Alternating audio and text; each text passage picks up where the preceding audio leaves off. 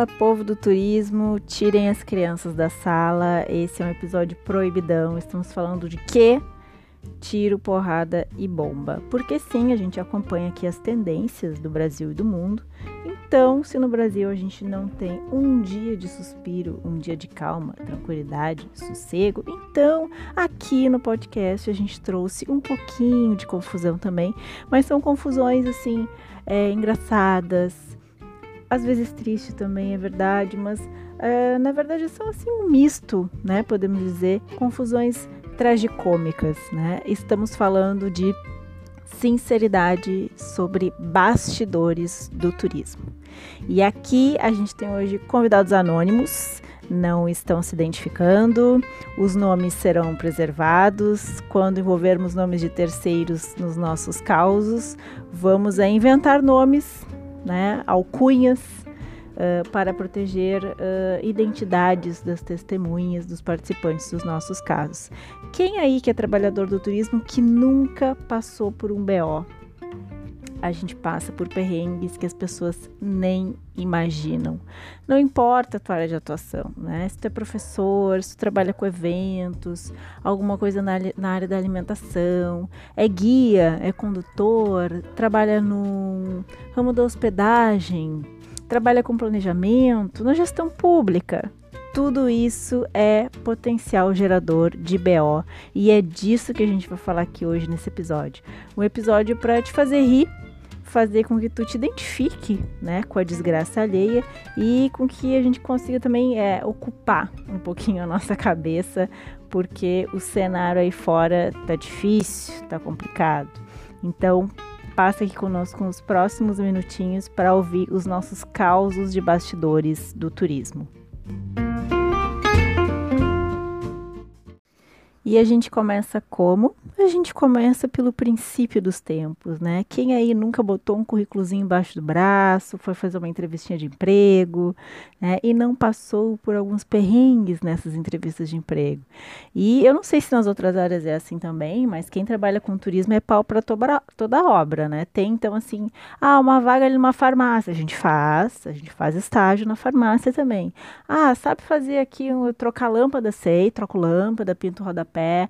A gente se vira, não é mesmo? Então, quando a gente é adolescente, está começando a nossa busca uh, no mercado de trabalho, que normalmente não é muito favorável para a gente aqui no Brasil, a gente trabalha em lugares aleatórios, diversos, não necessariamente que tenham a ver aí com o que a gente vai querer para o nosso futuro, né? Depois de formado. Então a gente abre é, o porão aqui dos bastidores do turismo com o nosso primeiro convidado que vai contar um pouquinho sobre essa busca pelo primeiro emprego. Oi, gente, tudo bem? O meu caso inusitado aconteceu quando eu tinha 19 anos e estava indo para uma entrevista de emprego. A recrutadora me ligou, só que eu estava tipo tão desesperado e tão eufórico com a oportunidade de conseguir um emprego novo, que seria o meu segundo emprego, que eu só anotei o endereço e não prestei muita atenção no nome da empresa que eu estava indo fazer a entrevista. E aí ela me passou o endereço, que era na Avenida Alberto Bins, número 366. Anotei, isso era tipo por volta das 11 da manhã mais ou menos, a entrevista seria no mesmo dia, às 3 da tarde. Então tá ali, almocei, tomei meu banho, fiz tudo direitinho, saí em casa para falar bonitinho. Aí cheguei no centro de Porto Alegre, eu morava em Gravataí na época, e comecei a procurar o endereço que tinham me passado, porque como eu não tinha entendido muito bem o nome da loja, eu fo foquei no endereço. Né? E aí achei a Avenida Alberto Bins 366. E na minha cabeça era multi-som. Quando eu vi aquele monte de instrumento musical, entrei, porque, tipo, ah, com certeza é aqui que eu vim fazer a entrevista, né? Tinha um rapaz lá e eu cheguei nele e perguntei, tipo, ah, tudo bem, meu nome é Tomás e eu tenho uma entrevista em X horário. E aí ele disse: Ah, claro, vou falar com a recrutadora, só um minutinho. Que agora não recordo o nome dela. Ele foi lá, chamou, ela veio, super querida e tal. A gente conversou um pouquinho antes de fazer a entrevista ainda e ela pediu para aguardar, porque ela tinha entrevista com outras duas pessoas que estavam antes de mim. E aí foi, me chamou no horário ali, tudo bem, a gente conversou, falou sobre tudo, inúmeras perguntas, né? Aquela coisa meio formal, assim, ah, por que tem que trabalhar com a gente, e etc e tal, e quais suas experiências de trabalho, e quais suas qualidades, quais os seus defeitos, e blá blá blá blá blá. Eis que surge a pergunta fatídica. Ela me perguntou assim: ah, onde é que tu conheceu a nossa empresa? De onde tu conhece a Milson? E eu disse: como assim, Milsons? Ela disse: ah, é Milsons. Eu disse: tá, mas Milsons é razão social? Ela disse assim: não, Milsons é o nome da empresa. Eu disse: como assim, não é Multissom? Ela disse: não, por que Multissom? Eu disse: não, eu vim fazer entrevista na Multissom. Dela disse, não, tu veio fazer entrevista na Mil Sons. Eu disse, não, é multissom. Dela disse, não, é Mil Sons, de onde tu conhece a empresa e tal, é Mil Sons. Eu disse, não, mas eu nunca ouvi falar em Mil Sons, eu não sei o que é Mil Sons. O que que vende na Mil Sons? Daí ela começou a rir e eu mais sem jeito ainda, porque eu tenho esse grave problema que eu não consigo me conter. E falaram algumas coisas, né? Daí ela disse, não, aqui é Mil Sons, nós somos uma empresa que vende instrumentos musicais e tal. Eu disse, mas gente, eu não toco nada, eu não sei nada. Tipo, toda criança cresce tocando violão e eu não sei tocar violão, eu não sei tocar bateria, eu não sei fazer nada. Daí ela disse, tá, mas e tu tem interesse na vaga?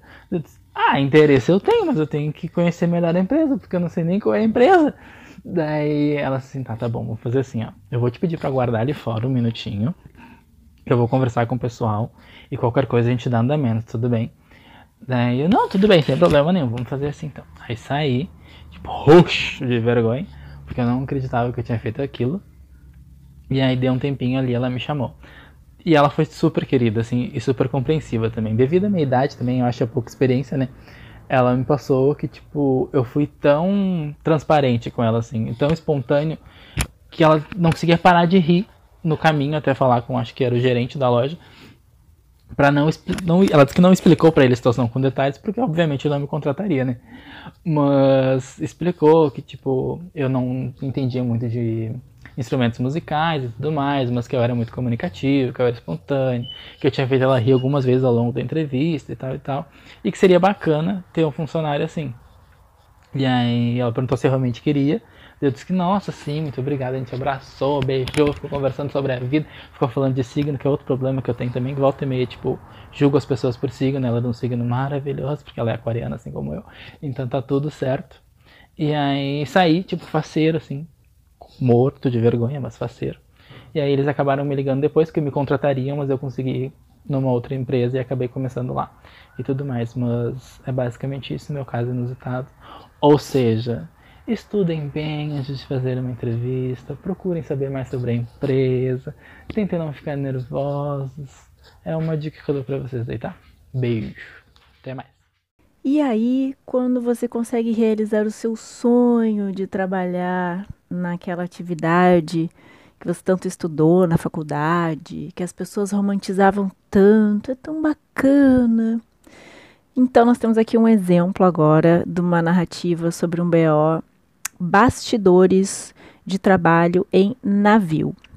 Tu aí que está nos ouvindo, já pensou em trabalhar embarcada? Acho tão bonito, tão fácil, tão bacana conhecer pessoas, conhecer lugares, ficar viajando por aí, né? Quem não quer? Então, temos uma convidada especial aqui que vai contar um dos milhões uh, de perrengues que ela já passou nos bastidores é, do trabalho embarcado. E, obviamente, vocês vão perceber que as vozes, né, elas não são vozes muito humanas em alguns dos áudios.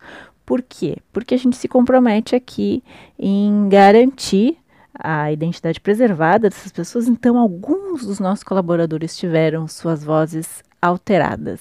Mas presta atenção no conteúdo que vale muito a pena. A história que eu vou contar para você se passou em 2010, quando eu trabalhei embarcada num navio de cruzeiros eu embarquei como garçonete. E durante os meus dois primeiros meses eu trabalhei na, numa, na pizzaria do navio, que funcionava tarde e noite e às vezes ia até madrugada. Bom, eu estava no meu segundo dia a bordo e era em torno de 23 horas por aí. A pizzaria estava cheia de gente. E começou o maior temporal. Bom, eu não sabia de nada, né? Achei que aquilo tudo era bem normal, realmente fiquei assustada porque era um temporal muito forte assim e o navio chacoalhava para lá e para cá, para lá e para cá, para lá e para cá.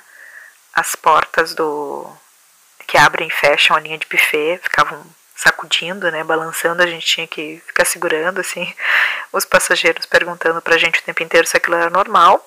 Eu fui me reportar ao meu chefe, né, um hondurenho, e perguntei para ele se aquilo era normal. Ele disse que sim, sim, que era para eu trabalhar e para dizer aos passageiros estava tudo bem. Vai trabalhar. Ok, então segui trabalhando. Os passageiros a cada pouco me perguntavam: Isso é normal? Isso é normal? Que, que eu posso fazer? O que, que eu tenho que fazer? Eu dizia: Não, tá tudo bem. Imagina, segundo dia a bordo, não entendia de nada. Tá tudo bem, tudo tranquilo. Fica à vontade. Qual pizza o senhor quer? Bem tranquilo. Ok, vamos lá. E só que aí eu comecei a perceber algumas coisas, né? Por exemplo, o, a buzina, enfim, a sirene do navio, né? Ficava o tempo inteiro aquele som, né, ensurdecedor, assim, sem parar, sem parar, né? Aquela, aquela buzina. Eu disse, gente, que que é isso? Mais um pouco, passa o pessoal da limpeza correndo, assim, com várias toalhas, né? Tinham toalhas para piscina que eles utilizavam, passam com aquelas toalhas para piscina e, e quando eu olho para fora me dou conta de que está o navio, a parte dos passageiros, boa parte é de carpete, né? A parte de carpete está toda, está sendo inundada, invadida por água, uma, por uma tempestade, né, torrencial que caía lá fora. Aí que eu comecei a olhar para fora dentro do navio e vi que não dava para enxergar nada, era muita chuva. No andar de baixo, eu estava no 12 andar, no andar de baixo, décimo andar, que era o andar da piscina, a piscina já tinha transbordado. Tava pior ainda. Aí eu comecei a me preocupar, né? Mas enfim, meu chefe dizia que era para seguir trabalhando. Ok, eu acho que passou mais uma meia hora por aí. Ele disse para mim: tá, agora tu vai lá e manda os passageiros voltar para a cabine e colocarem os seus coletes. Opa, aí me preocupei, né? Ok, fui lá tranquilamente, fazendo a plena, né? Por favor, né? Você vai para sua cabine, a gente vai fechar a pizzaria, né? Tá, ok. Mandei todos para casa, para suas cabines, e aí ele me disse: tá, agora tu vai para tua cabine e coloca o teu colete. Quando eu fui pro lado de dentro, né, porque o navio do lado de fora são é, é, as áreas comuns dos passageiros. E toda a parte de dentro do navio é a área do tripulante. Então tem as escadarias, tudo que tem do lado de fora tem do lado de dentro. Obviamente com outro layout, né, mas bem mais clean. Quando eu fui pro lado de dentro, eu olhei e vi que os elevadores estavam com as portas abertas, ou seja, não estavam funcionando e que vazava, corria uma cachoeira d'água lá do 14 andar do navio até lá embaixo. Né? A minha cabine ficava no quinto andar, ainda não era das piores, tem cabines que ficam no deck zero, né? Eu estava no 11 andar, então eu desci de escadas até o quinto andar para minha cabine. Fui, né? Me, me preparei para dormir tudo conforme meu chefe pediu. É, foi bem difícil de dormir aquela noite, porque o navio balançava muito, muito, muito. Eu, eram, são biliches, né? Eu tinha a impressão que eu ia cair do biliche. Mas ok, né? No dia seguinte, no café da manhã, fui conversar com alguns colegas tripulantes sobre a tempestade, né? Ok, estava impressionada. E aí me espantou o relato deles. Alguns muito experientes, com cinco anos né, de, de contratos, né? Já, já tinham embarcado em cinco navios diferentes. Hum, vasta experiência, né? Não só os brasileiros, mas outros, assim, de várias nacionalidades, todos apavorados, dizendo que tinha sido a pior tempestade que eles já tinham enfrentado em todos os anos de, de, de vida a bordo. Que, nossa, pensaram em ligar para a família, que acharam que iam morrer, assim, ó, foi um caos, né? Eu disse, gente, é sério? Santa ignorância, né? E eu achando que tava tudo bem, tudo normal. Descobri que o navio tava assim, com, né, com a, a sua buzina, enfim, é, a todo vapor, porque não dava pra enxergar nada. Então ele estava tentando chamar a atenção é, de outras embarcações que poderiam estar ali por perto para evitar uma colisão. Então foi realmente um perigo muito grande que todos nós passamos. E eu né, bem inocente ali no momento, não fazia a menor ideia, né? Mas passei. Graças a Deus, foram nove meses embarcada. Nunca mais peguei uma tempestade como aquela, né? Foi, foi só aquela vez, graças a Deus. E não contente em adquirir apenas uma historinha de trabalho embarcado, eu pedi outra. Uma história que envolvesse amor, paixão, um casal fugitivo. Segue escutando que tem mais bastidores de trabalho embarcado agora os tripulantes têm que seguir regras bem rígidas em relação às saídas, né, aos seus, seus passeios na, quando o navio está atracado. A gente não pode perder o retorno do navio. Não, o navio não pode sair, digamos assim, do porto sem a gente estar presente, sem a gente estar embarcado de volta. Se a gente não está embarcado, se a gente não consegue embarcar, né, pegar o navio de novo, nós somos, digamos assim, demitidos. Né? É, o nosso contrato termina ali e o navio ele, claro, é, a companhia é obrigada a nos repatriar, então a, nós somos orientados a encontrar o navio no próximo porto e somos mandados de volta para casa. Bom, então teve uma das ocasiões que a gente estava num determinado porto, eu estava trabalhando no restaurante, e a gente começou a escutar o nome de um outro garçom que trabalhava conosco, um peruano. Fulano de tal. Né? Isso já era umas 17 horas, 5 horas da tarde. A gente estava servindo o primeiro sitting do jantar. Fulano de tal, favor se apresentar. Fulano de tal, favor se apresentar. E aí todo mundo começou a se olhar, né? Ai meu Deus, como assim? O fulano? O que, que aconteceu com o fulano? E chamaram, chamaram ele, sei lá, umas dez vezes, e nada do fulano. Realmente, ele tinha que estar trabalhando ali conosco. E aí a gente ficou morrendo de pena, né? Meu Deus, o fulano perdeu o navio. E agora, né? Sign off, vai ser demitido. E agora? Morrendo de pena dele. Ah, coitado, o que, que aconteceu com ele? Enfim, foi uma noite de especulações ali até acabar aqueles dois sittings, né? Os dois jantares. A gente saiu em torno de 11 horas da noite. Quando terminou o jantar, que a gente foi é, todo mundo para o restaurante, para o Cromess, para conversar e, obviamente, falar sobre o fato do fulano ter perdido o navio, eis que surge a história e um outro companheiro dele lá de navio nos contar. Tinha fugido com uma passageira Sim, ele não tinha perdido o navio, coitadinho. Ele tinha desembarcado por gosto. Não tinha voltado para o navio porque fugiu com uma das passageiras de uma nacionalidade X lá. Gente, né? Ok, que coragem. Mas aí, quando a notícia se espalhou de que ele tinha fugido e não perdido o navio, começou a surgir um monte de gente contando que ele tinha pedido dinheiro emprestado na semana, naquela semana antes dele é, realizar a fuga, ele tinha inventado várias histórias tristes para muitos companheiros de navio, para muitos colegas de, de navio. E todos emprestaram alguma quantia para ele. Ele prometia que no próximo salário ele iria pagar. Enfim, gente, ele fez uma limpa, levou um monte de dinheiro né, de, de vários companheiros. Nunca mais foi visto, ninguém encontrou ele, deu calote geral no navio. Ah, eu vou contar para vocês uma que, que é meio bad, assim, ela é meio tragicômica, né? É, a gente, bom, esse, todos os eventos assim que são muito grandes, é, tem muitos bastidores que são meio bad, assim. É, esse evento era um evento internacional uh, de avicultura e também com um baita tempo de produção antecipada, é, tempo de montagem gigante, Bom, para vocês terem uma ideia, só de equipe uh, contratada extra, assim, a gente tinha 54 pessoas, é, fora coordenação, comissões, enfim. É, e aí, já no dia, uh, assim, dias que antecederam o evento, aí tu já vê que vai, vai dar ruim. É, a gente estava, então, organizando os uniformes, os recepcionistas, né? Então, a gente subia a nossa salinha que a gente chamava de QG e as pessoas ficavam ali em fila e tu conferia então, ah, o teu nome, ah, tá, o teu uniforme é tal número, toma aqui, assina o protocolo, pega o uniforme, beleza.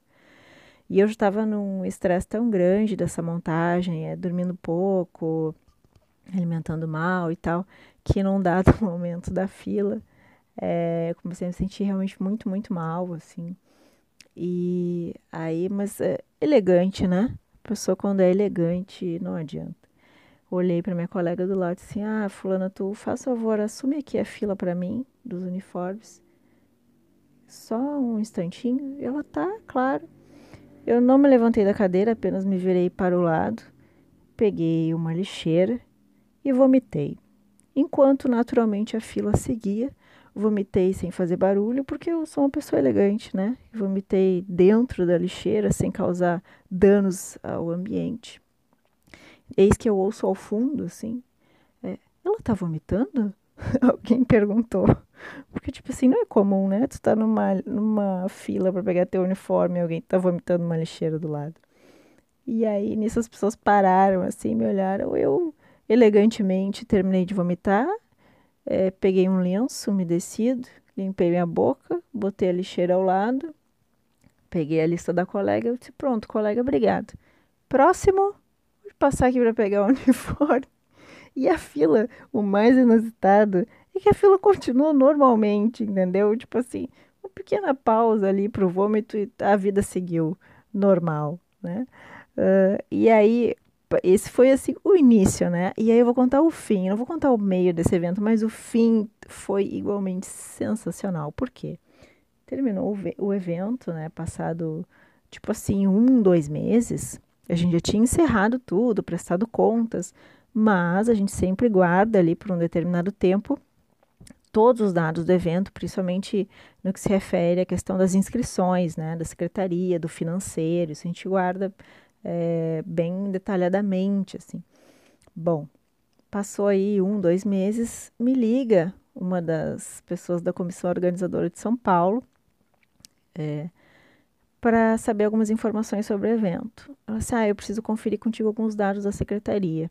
Eu vou te passar uma lista de nomes e eu preciso que tu me diga, então, os dias que eles estavam no evento, os horários, as salas que eles acessaram, enfim, ela começou, né, tipo assim, começou a me perguntar coisas como se ela quisesse, assim, o trajeto uh, diário dessas pessoas, né, sei lá, que horário que eles foram no banheiro na quarta-feira, então eu achei muito estranho, nunca ninguém nunca tinha me perguntado isso, mas fiz, né, passei esse relatório para ela, e aí, assim, uns diazinhos depois ela me ligou de volta, e aí ela disse assim, então, eu, agora eu posso te contar, né? Quando eu te pedi, ainda não, não podia, era uma informação sigilosa.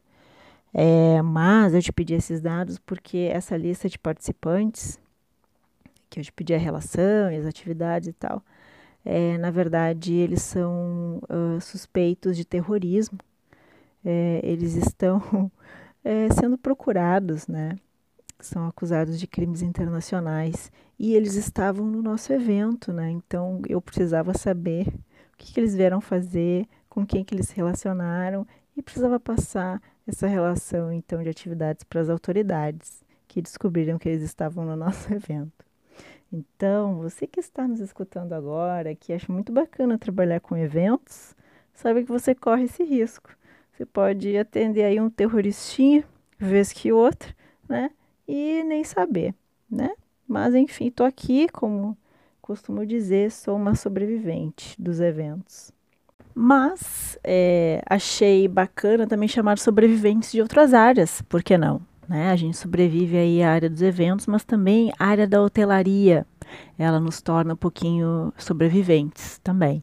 Então, agora tem um caos, bastidores dessa colaboradora que vai nos contar uh, o que já passou, um pouquinho, né, do que já passou trabalhando na hotelaria. Pessoal, vim aqui contar para vocês então um caos que eu vivenciei na época que eu trabalhava como recepcionista de um hotel aqui da capital do Rio Grande do Sul, aqui de Porto Alegre.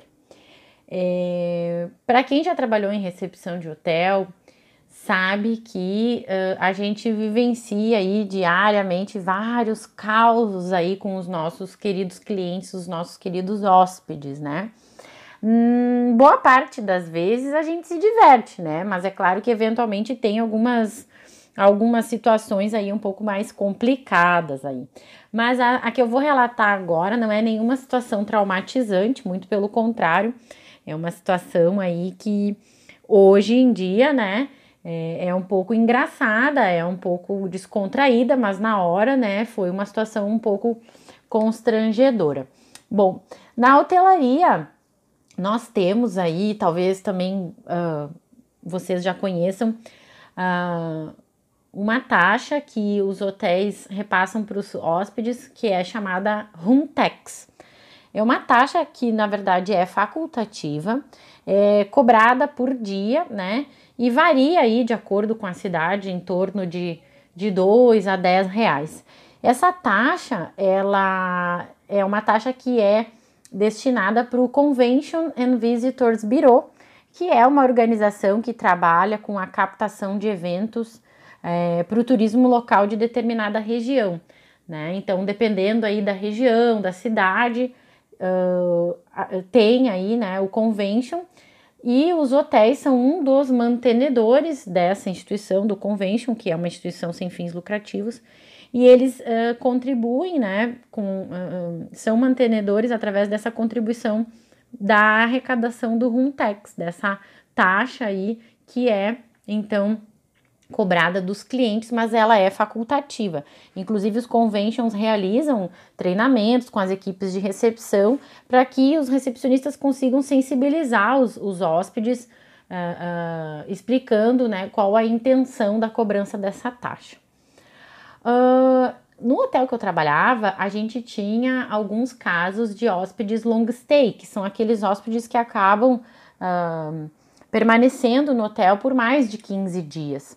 E geralmente esses hóspedes que, que têm uma permanência mais prolongada, eles solicitavam né, o estorno do Runtex, né, ou seja, o cancelamento da cobrança dessa taxa, porque acaba se tornando um pouco oneroso, né, além dos demais custos que eles acabavam tendo aí com a, com a hospedagem, os custos extras da hospedagem.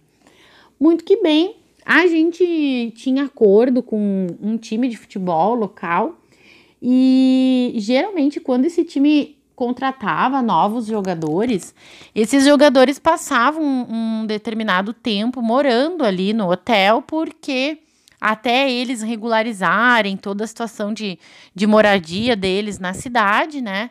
Eles acabavam passando um tempo de 30, 60 dias ali conosco no hotel. E, uh, enquanto aí já estavam atuando pelo clube e mas ainda se adequando aí à, a cidade. E aí um desses uh, jogadores uh, que eu atendi na época, né, no momento de fazer o seu check-out, né, então depois de um bom período aí de, de permanência no hotel, de um longo período de hospedagem, eu fui fazer o check-out, né, dele, fui atender ele e nesse momento do check-out, é comum também a gente apresentar para o hóspede um extrato da conta, né? Então, a gente apresenta um, um, um documento para que ele confira todos os consumos que foram lançados durante a sua hospedagem, esteja de acordo, né, com isso e efetue então o pagamento. E aí ele tinha aí justamente um longo período de permanência, o extrato da conta dele era bem extenso, assim, né? E, e aí a situação relacionada a Runtex foi justamente essa. No extrato tinha aí várias né, cobranças de Runtex, de acordo com o período que ele permaneceu. Na hora que ele viu aquele extrato com várias Runtex cobradas, ele foi logo falando: moça, eu tenho carro particular, eu tenho carro particular. Daí eu falei, sim, senhor, o estacionamento foi cobrado conforme o valor, né, do valor X da diária do estacionamento. Não, mas então eu tenho carro, eu não uso táxi. E aí eu disse, sim, senhor, tudo bem, não tem problema. Então, por que vocês estão me cobrando táxi? E eu na hora não entendi. E aí eu disse assim, não, senhora, a gente não cobra serviço de táxi. Gente, naquela época não existia nem aplicativo, não existia nem Uber, né? Então, para vocês terem uma ideia de quanto tempo fa já faz isso. É, e aí eu disse assim, senhor, mas a gente não tá cobrando táxi. E eles, daí ele disse mais, mais assim, firme, né, digamos, na voz. Estão sim, o que, que é isso aqui? Táxi, táxi, táxi, táxi. E ele apontava assim pro extrato e dizia táxi, táxi, táxi, táxi. Bom, vocês imaginam a minha situação, né? Tive que segurar no semblante, respirar fundo, porque a minha vontade era de rir, né? Mas, obviamente, em respeito né, ao cliente, eu consegui manter aí a, a, a minha postura. E aí eu expliquei o que, que era essa room tax, né? Essa taxa que não era referente ao serviço de táxi, não era referente ao serviço de transporte, que aliás a gente nem cobrava mesmo, né? É, e era então uma taxa destinada para captação de eventos do turismo local, enfim. E aí, igual ele disse que não ia pagar, pediu para estornar, eu estornei sem problemas nenhum, mas virou aí a, a piada daquele dia, né? Virou o case, virou a pérola do dia, né? Do turno da recepção e acabou me marcando também, porque foi uma, uma situação que eu, me, depois do ocorrido, né, cheguei a me divertir um pouco. A gente passa por algumas pérolas é, com os nossos hóspedes, né? Então, essa foi uma situação também bem engraçada. Ah, é o seguinte, não surgiu aqui é, episódio de gestão pública, né? Então, vou me expor né? Já que não surgiu esse caos, eu vou expor aqui minha figura. É, o trabalho na gestão pública, para mim, foi um dos melhores que eu já fiz até hoje. Trabalhava pra caramba, é, perdi namorado, perdi amigos, perdi vida, ganhei rugas, mas foi um trabalho muito legal. É, a gente ganha super pouco né, em prefeitura, trabalha pra caramba, é, mas assim, é muito recompensador, assim, muito bacana mesmo. É, eu, era uma coisa que eu gostaria de voltar a fazer até. Mas a gente passa umas coisas assim que é, são inacreditáveis, né? Coisas para as quais não somos preparados na faculdade é, para passar. Então, eu compartilho algumas dessas anedotas maravilhosas com vocês. É, uma das coisas é, mais curiosas assim que eu passei, em primeiro lugar que saiba assim, vai trabalhar na gestão pública, tu vai ser pau para toda obra, né? Então, por exemplo, é, no meu último dia de trabalho, eu, antes de ir embora, eu fui a última a sair ali da secretaria. Eu varri a secretaria, a gente estava sem funcionário da limpeza. E aí eu, tá, vou dar uma varrida aqui. E aí depois que eu fui pensando, cara, que loucura, meu último dia de trabalho, eu tô, tô varrendo aqui de boas. Porque, enfim, a gente realmente se vira muito, assim, né, na gestão pública. É, e aí, curiosidades, né? Eu fui trabalhar assim o primeiro final de semana junto com a área de esporte, era uma secretaria de turismo, esporte e lazer. E aí cheguei para trabalhar uma atividade voltada mais para o esporte e lazer, aberta à comunidade, então tinha algumas atividades recreativas e tal. Então a gente chega mais cedo para montar as estruturas, organizar alguma coisa. Eu não tinha ideia do que, que ia acontecer muito bem ali, mas lá estava eu, né, apta para ajudar os colegas. É, chego e pergunto, então, né, para a diretora de esportes, ah, o que eu posso ajudar? É, montar cama elástica. Tem ali, ajuda ali para montar cama elástica, por favor. Fiz isso, gente, fiz isso. Eu fiz é, quatro anos, quase quatro anos e meio, na verdade, de bacharelado em turismo. E aí botei todo o meu conhecimento é, para montar uma cama elástica. E requer, sim, muita habilidade, requer conhecimento, sim. Não é fácil, são muitas molas, é, são muitas esticadas de lona. E o cheiro? O cheiro é maravilhoso, é uma experiência ímpar, porque são muitas crianças, né, usando ao mesmo tempo a cama elástica sucessivas vezes. E tu acha que depois a gente tem dinheiro para mandar lavar a cama elástica? Não, querido, termina a atividade, a gente desmonta, dobra aquele tecidinho ali e ele fica abafadinho, né, num canto, germinando aquele cheiro bom. Então, toda vez que a gente ia montar a cama elástica, era aquele odor maravilhoso, sensacional. É outro bastidor que eu também posso compartilhar, que é triste, na verdade, né? Eu dou risada hoje porque eu sou uma sobrevivente, mas é uma parada meio triste. É, numa das vezes também que, que eu ia trabalhar para a área do esporte na comunidade, esporte lazer na comunidade, é, o motorista passou lá em casa para me pegar de Kombi. Né? Então, tu que está me ouvindo agora, que tem tipo uns 20 anos, não sabe o que é Kombi, Kombi é simplesmente o meio de transporte é, mais massa da face da Terra. É muito legal o Kombi. E aí, uh, chegou lá na frente da minha casa, final de semana, passou cedinho, um frio, isto era no extremo sul do Brasil, que eu estava morando. É, então, realmente era frio e úmido, era insuportável. Entrei na Kombi, na parte da frente, e estava frio, como eu falei. E o motorista foi conversando comigo, parceiro, e eu olho para o colo dele e ele estava com um cobertor dobrado em cima do colo, assim. É, tipo, não um cobertor fininho estendido, um cobertor grosso, é, dobrado, tipo, para fazer mais é, calorzinho ali na perna dele. Eu disse, nossa, mas tá frio, mas tu tá com tanto frio assim, que, que frio, né? Então, um cobertor aí, não basta a gente estar numa Kombi, tem que ter um cobertor junto para a gente dar o nosso atestado de pobreza. Ele assim, não, guria, mas tu olha aqui para baixo, que tu já vai entender porque que é esse cobertor. Esse cobertor aqui é uma manha, isso aqui é um macete. Gente, eu olho para baixo, é, onde estava ali os pedais da Kombi, não tinha parte de baixo da Kombi. A Kombi estava simplesmente aberta, tinha todo um sistema de ventilação. Ou seja, o coitado no motorista, ele estava usando um cobertor, porque sim, ele realmente estava com muito frio, porque não tinha nada que isolasse ele do chão enquanto a gente andava de Kombi. É, falando em Kombi, aí um perrengue vai lembrando o outro, né? Poder público é essa alegria. É, levei eu, daí não numa Kombi, numa van. Né? Pensei assim, vou levar meus estagiários para conhecer o interior do município? A parte rural, para eles saberem dar informação uh, nos postos de informação turística, né? Então, vamos fazer visita técnica. Mas vou dar um transporte de qualidade para o meu povo, né? Vamos de van. Beleza, entramos na van. Não era van, era micro-ônibus, agora eu me lembrei. Micro-ônibus chiquérrimo. Entramos no micro-ônibus. É, tem gasolina, tá novo, todo mundo bem, beleza.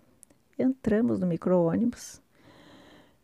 Tudo bem, interior, vai numa propriedade, vai noutra. Daqui a pouco começa a dar um som estranho é, naquele veículo que era para ser novo. E o veículo, no meio do nada, no interior, onde obviamente ninguém tinha sinal de celular, o veículo morre. E aí eu com 14 adolescentes dentro daquele veículo, o motorista que não sabia o que fazer, e aí ele teve que empurrar uh, aquele micro-ônibus, enquanto eu sentei na cadeira do motorista, peguei o volante e fazia uh, sei lá o que que eu fazia para tentar uh, pegar no tranco aquele negócio, porque eu não tinha ideia do que eu estava fazendo, porque eu tinha obviamente dirigido é, o micro-ônibus. E, eu, e detalhe, o mais impressionante é que a gente conseguiu fazer pegar. Eu consegui fazer pegar o micro-ônibus com 14 adolescentes desesperados no interior, todo mundo mudo. Eu nunca vi adolescente tão quieto em toda a minha vida. Tamanho o pavor que eles estavam de a gente estar ali é, no meio do nada.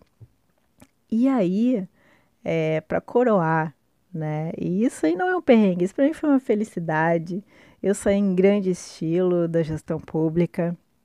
É, tinha um evento para ir, isso era perto do carnaval, era pré-carnaval. Uh, e aí, meu secretário pediu uh, é, para eu ir nesse evento, representando a secretaria. Uh, e o evento era nada mais, nada menos do que Gala Gay. Era um baile de carnaval Gala Gay. E aí eu fui uma das juradas. E tinha danças, tinha dublagens, tinha performances. E aí eu tenho certeza que ninguém nunca te falou na faculdade que em se formando em turismo, tu ia participar de um gala gay como jurado, com jurada, vai dizer. Então, tô te contando aqui para te preparar, né? Isso é só um pouquinho do que a gente vivencia na gestão pública. Temos aqui mais uma anedota de eventos é, Vou me expor de novo. Tô, esse é o episódio que eu tô me expondo. É, evento chiquérrimo. Ele estava sendo planejado há dois anos já e ele já tinha passado por duas mãos. É, duas mãos, não, quatro, né? Duas pessoas, quatro mãos. Antes de mim. Ou seja, ele já estava um evento sequelado, né? Porque quando o evento fica trocando, assim, de pessoa dentro da empresa, ele vem com sequelas. E todo errado, caixa dando errado, inscrição dando errada. É, para vocês terem noção, eu respondia por turno de trabalho 100 e-mails só de inscrição. E aí eu entrava para trabalhar é, tipo umas 9 horas da manhã, trabalhava até as 4, 5 da manhã, ia em casa, tomava banho, comia alguma coisa, dava um cochilo acordava às 8 da manhã para voltar a trabalhar às 9 da manhã. E assim, essa foi a minha vida é, ali nos meses mais próximos a esse evento. Então, quando o evento se concretizou de fato, né, quando ele estava acontecendo, eu estava realmente muito sequelada. Tanto eu como a minha dupla de trabalho, ela estava cuidando mais da área social e da área científica, e eu estava cuidando da secretaria. Coisa pouca cuidar da secretaria num evento luso brasileiro, que tinha inscrição em dólar, em euro, né, além do realzão básico. Então, é, sempre era uma tensãozinha, né, cada dia. E tinha é, o dono master do evento, assim, o presidente da comissão, que todos os dias que ele nos encontrava, ele dizia assim, meninas, excelente o evento, tudo perfeito até agora. Ele fazia questão de fazer essa pausa dramática e ficar nos olhando no fundo dos olhos e largar um até agora. Ou seja, eu sei que a qualquer momento vocês vão fazer uma merda, eu estou esperando por essa merda. Pois bem, aconteceram algumas, né? Eu vou compartilhar uma delas aqui agora. É, um dos eventos sociais é, desse evento era um evento de engenharia. Os eventos sociais era um grande jantar só com convidados VIPs, jantar carésimo, todo cheio das finesses. E aí, é, o presidente da comissão científica veio falar comigo e disse assim: Ah, Fernanda, para esse jantar aqui, é, eu preciso incluir mais uma pessoa, ela não está na lista, tá? É a Fulaninha. Uh, a Fulaninha, então, por favor, liga para o quarto dela, combina, né, o horário que ela tem que estar tá na van para vocês levarem ela lá para o jantar e vai por minha conta e minha convidada. Ok, ok. Falei com a minha colega que estava cuidando do jantar. Se colega, é, fulaninha é uma convidada, tu liga para ela, combina tudo, tá? Ela vai na van, a gente espera ela e tal. Tu conhece a fulaninha? Não, nunca vi. É, eu também não. Então, vamos esperar ela se apresentar aqui na secretaria. Minha colega ligou para ela na minha frente Fulaninha, professor, professora aqui da, da comissão científica disse que tu então és a convidada do evento. A gente te espera então tal dia, tal hora, temos uma tolerância de cinco minutos para você sair. Ok, ok. É chegado o dia deste evento chique. Uh, estamos, eu e minha colega, na frente da van, no horário marcado. Deu o horário, nos olhamos, vamos, vamos. Fomos para jantar, tudo correndo bem, pessoas felizes, embriagadas, coradas. É, e uma outra colega nossa nos disse: Não, vocês podem ir, eu tomo conta aqui agora, fiquem tranquilos, podem ir para o hotel descansar. Fomos para o hotel descansar. Estamos lá nos arrumando, boa noite, boa noite, né? A gente estava no mesmo quarto. Mas no que eu deitei na cama, eu pensei: mas a gente não tinha que pegar uma pessoa? Pessoa a mais? Fulaninha. Fulaninha não se apresentou. Será que Fulaninha foi? E aí eu me lembrei que a gente conferiu a lista da van em relação às pessoas que estavam dentro da van e não tinha ninguém a mais naquela van. Isso era provavelmente passado meia-noite já. Eu pensando tudo isso sozinha, no temor da minha cama, pensei: conto isso para minha colega agora ou não? Eu disse: eu não vou contar agora, eu vou deixar ela dormir. Pelo menos uma de nós dorme, acorda descansada. Amanhã, vamos ver se eu conseguir dormir, me refazer, eu converso com ela e a gente decide como que vai se redimir. Então, com aquela pessoa que todos os dias nos lembra que estava tudo bem até agora. E aí, no outro dia de manhã, a gente estava se arrumando, gente sentou na mesa do café. Aí eu olhei para ela e disse assim: é, Tu não acha que a gente esqueceu de alguma coisa ontem no jantar? E ela me olhou, regalou uns olhões e disse: ah, A fulaninha. E agora? Não, agora a gente vai esperar, né? As pessoas virem cagar na nossa cabeça, vai pedir desculpa, vai comprar um presente para fulaninha e a gente vai ficar se chicoteando por muito tempo.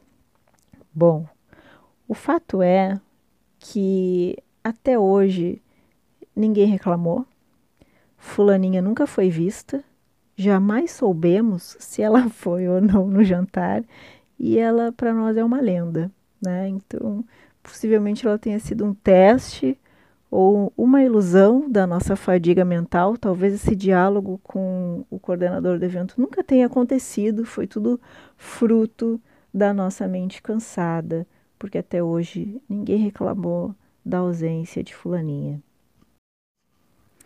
Ah, eu tenho uma muito boa, muito. Essa eu tenho que contar. Essa é sensacional, assim, porque ela é boa de inusitada. É, também é de eventos.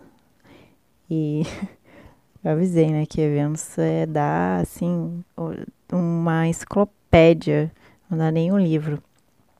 É, eu tava.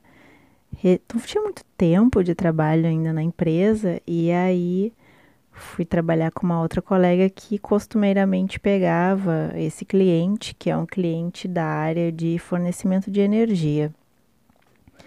Organizava é, eventos sociais, então costumeiramente para essa empresa, e aí me chamou para fazer dupla com ela para coordenar o evento. Uh, era um evento social, Uh, mas assim para os funcionários era uma espécie de confraternização que eles sempre faziam assim anualmente e era uma confraternização é, que tinha como se fosse uma gincana né? Eles organizavam por regionais as equipes e aí faziam algumas competições ali durante o evento e depois tinha parte de confraternização brinquedo para as crianças a comilança toda e era isso. Ok peguei o espírito da coisa Uh, e aí eu li o nome do evento.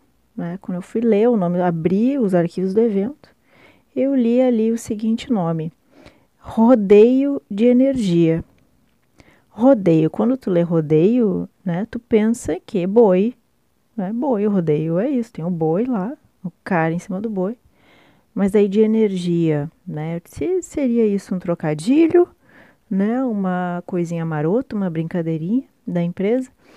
Não vou, né? Não, não vou perguntar, deixa eu observar, deixa eu me interar aqui do evento, deixa eu estudar para ver se eu aprendo o que, que era.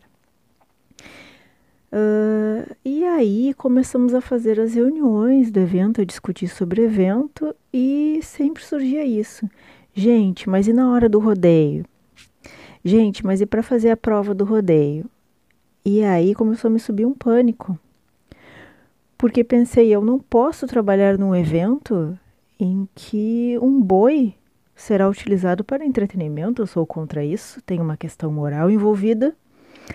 Aí pensei, não, mas eu é, sou do proletariado, né? Sou assalariada, eu dependo desse emprego, vou ter que trabalhar, vou ter que me submeter a isso. Mas daí como é que faz? Eu vou ter que freta caminhão para trazer o boi? Ou ele vem de avião? Não sei, nunca transportei um boi. Eu vou ter que comprar ração. E, meu Deus, onde que vão ficar esses bois antes? Né? E vou ter que contratar domadores, é, tratadores. E aí entrei na noia de ficar pensando em como eu iria lidar com os bois desse rodeio. Porque daí tudo indicava que de fato seriam bois, porque o evento estava marcado para acontecer num parque de exposições agropecuárias. Então tudo fazia muito sentido, né? Fazia total sentido ter esse raciocínio que eu estava tendo. Uh, até que num determinado momento, assim, depois de semanas de angústia, é, sem saber do que se tratava o evento, eu consegui vídeos anteriores desse evento. E aí, fotos, na verdade, não vídeos, consegui fotos desse evento. E aí eu vi a galera, assim, dividida em cores, vi umas provas de gincana, tipo, que meio pareciam normais, né? Não parecia uma coisa muito diferente e não encontrava bois, não encontrava bois. E aí fui conversar com minha colega, eu disse, não, gente, acabou isso, tô angustiada aqui, preciso saber o que é esse rodeio direito. E aí fui perguntar para ela, eu disse, ah, é, esse rodeio, ele é perigoso, assim, como é que é a logística dele, o que, que eu preciso fazer para te ajudar, qual é a minha tarefa, ela assim, então, tem um problema aí. É, isso é um rodeio, assim, que a empresa leva muito a sério, e, inclusive, há pouco tempo, umas duas edições atrás, é, um dos funcionários morreu durante a prova. Gente, pensa numa pessoa que já estava apavorada e escutou isso. Aí eu disse: Não, mas como assim ele morreu? Ela é, ele morreu. Uh, é, te, tem socorro no evento, mas não foi suficiente. Levou uma descarga elétrica. Tá, mas ele morreu numa descarga elétrica, fazendo exatamente o quê? E ela é a prova do rodeio. Eu disse, não, gente, para. Não, não está fazendo sentido. É um touro mecânico, então. Ele levou um choque do touro mecânico. Bom, resumindo, do que, que se trata esse rodeio? A prova do rodeio consiste em é, as equipes disputarem trocas de postes de energia elétrica. Quem faz a melhor troca com a maior segurança no menor tempo. Isto é o rodeio de energia. Por um lado, me deu um alívio porque saiu né, o fator boi do evento, Mas, por outro lado, obviamente, fiquei preocupadíssima, é, porque uma pessoa já havia falecido no evento. Né? E eu, particularmente, é, nunca tinha trabalhado num evento em que tive uma baixa, digamos assim, né? Então, assim, eu cheguei no evento apavorada, eu achei tudo extremamente inusitado. E obviamente que outras anedotas aconteceram, porque é claro que num evento que envolve eletricidade aconteceu o quê? Choveu, né? Para dar aquela alegria, aquela emoção. E aí, demais anedotas desse rodeio de energia, eu vou guardar então para um outro proibidão, fico devendo essa. Mas, e por último, mas não menos importante, é claro que precisava ter aqui um caos de bastidores de aula, né? Porque quem faz bacharelado em turismo não uh, tem muito essa determinação, a princípio, de ensinar turismo, né? Tanto é que o curso é bacharelado. Então, geralmente, a gente acaba se encaminhando para esse lado quando faz uh, um mestrado, doutorado e tal. Então, durante a graduação, eu acho que a gente nem imagina o quanto a gente mesmo é causador de causos, para os nossos professores, né? E daí eu hoje, como também sou professora, às vezes fico observando umas situações assim extremamente inusitadas. Eu disse, gente, será que eu também fazia essas coisas, né? Será que na minha turma também era meio assim? Pobres meus professores, né? Porque a gente passa por uns perrengues que vocês não têm ideia. Então, uh, para encerrar aqui uh, com as nossas colaborações de bastidores do turismo, vai vir aí um caos de aula. É um caos, na verdade, bem recente e tem uh, também relação com o atual cenário que a gente está vivendo. Vou explicar para vocês melhor então. Eu sou professora, né? Trabalho numa instituição de ensino superior, trabalho numa faculdade e justamente em função, então, da epidemia do, do Covid-19, as aulas presenciais foram suspensas e nós passamos, então, a, a, a, a fazer as aulas de maneira remota, né, através do ambiente virtual de aprendizagem. São aulas síncronas, né? Nós, nós nos encontramos virtualmente com os alunos em horário de aula, né? Tanto no período da manhã quanto no período da noite, conforme a disciplina aí, né? Que o aluno está cursando. E aí, então, uh, há umas duas semanas atrás, eu estava ministrando uh, a disciplina que eu sou responsável, uma das disciplinas do primeiro semestre do curso de hotelaria.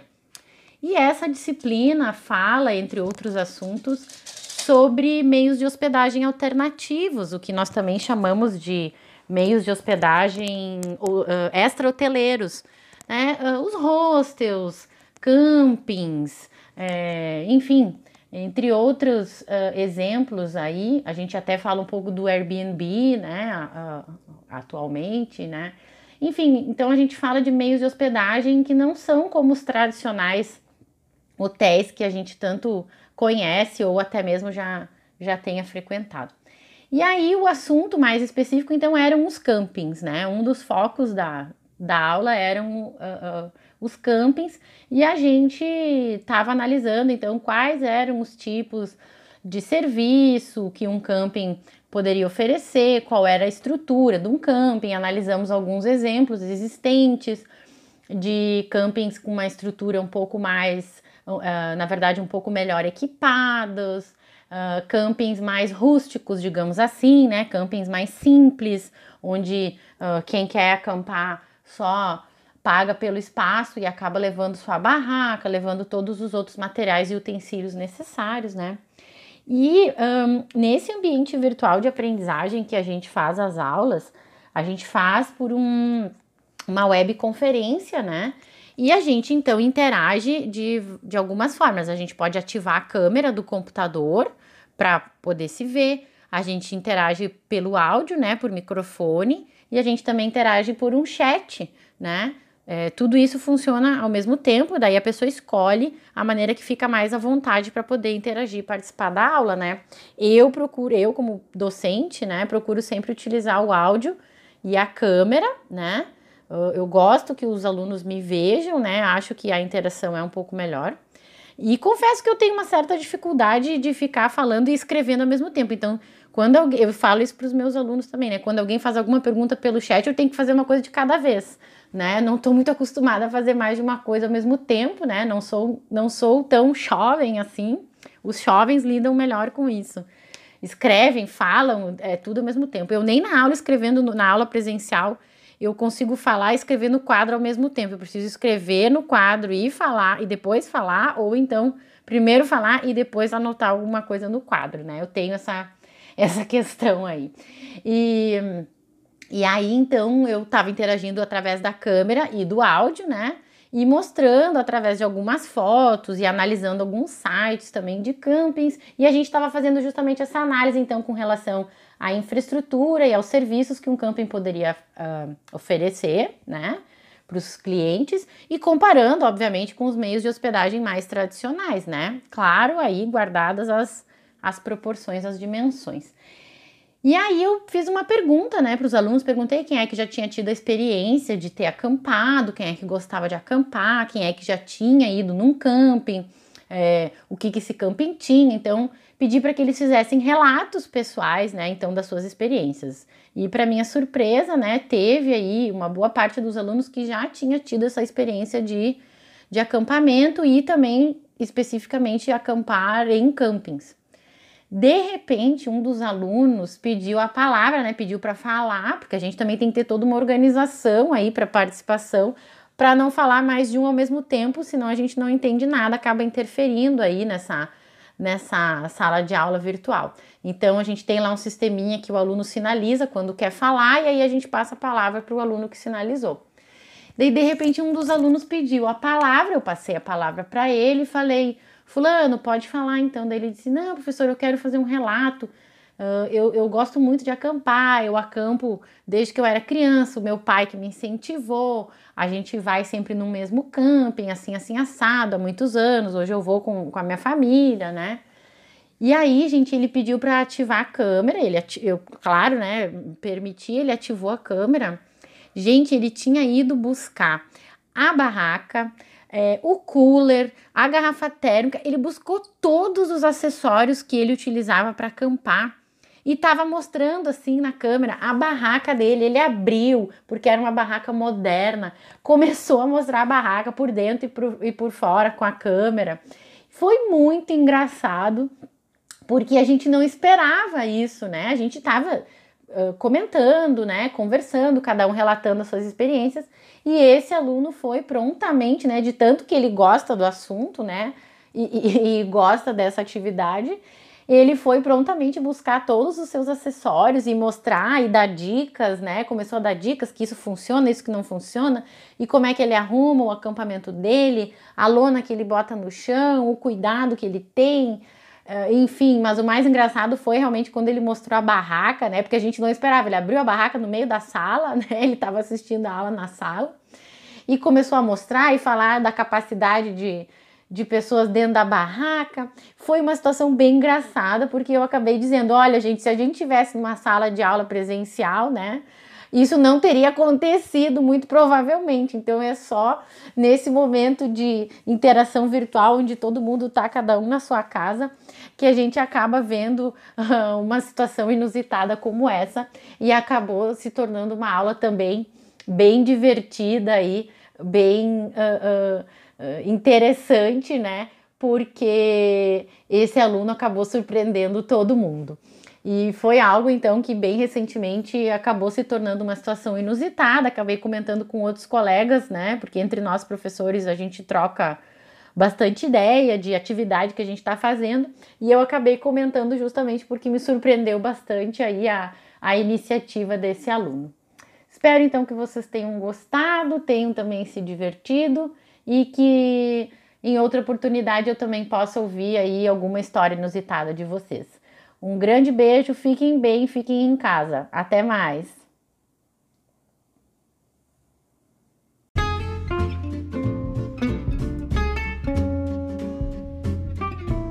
Muito bem, povo do turismo.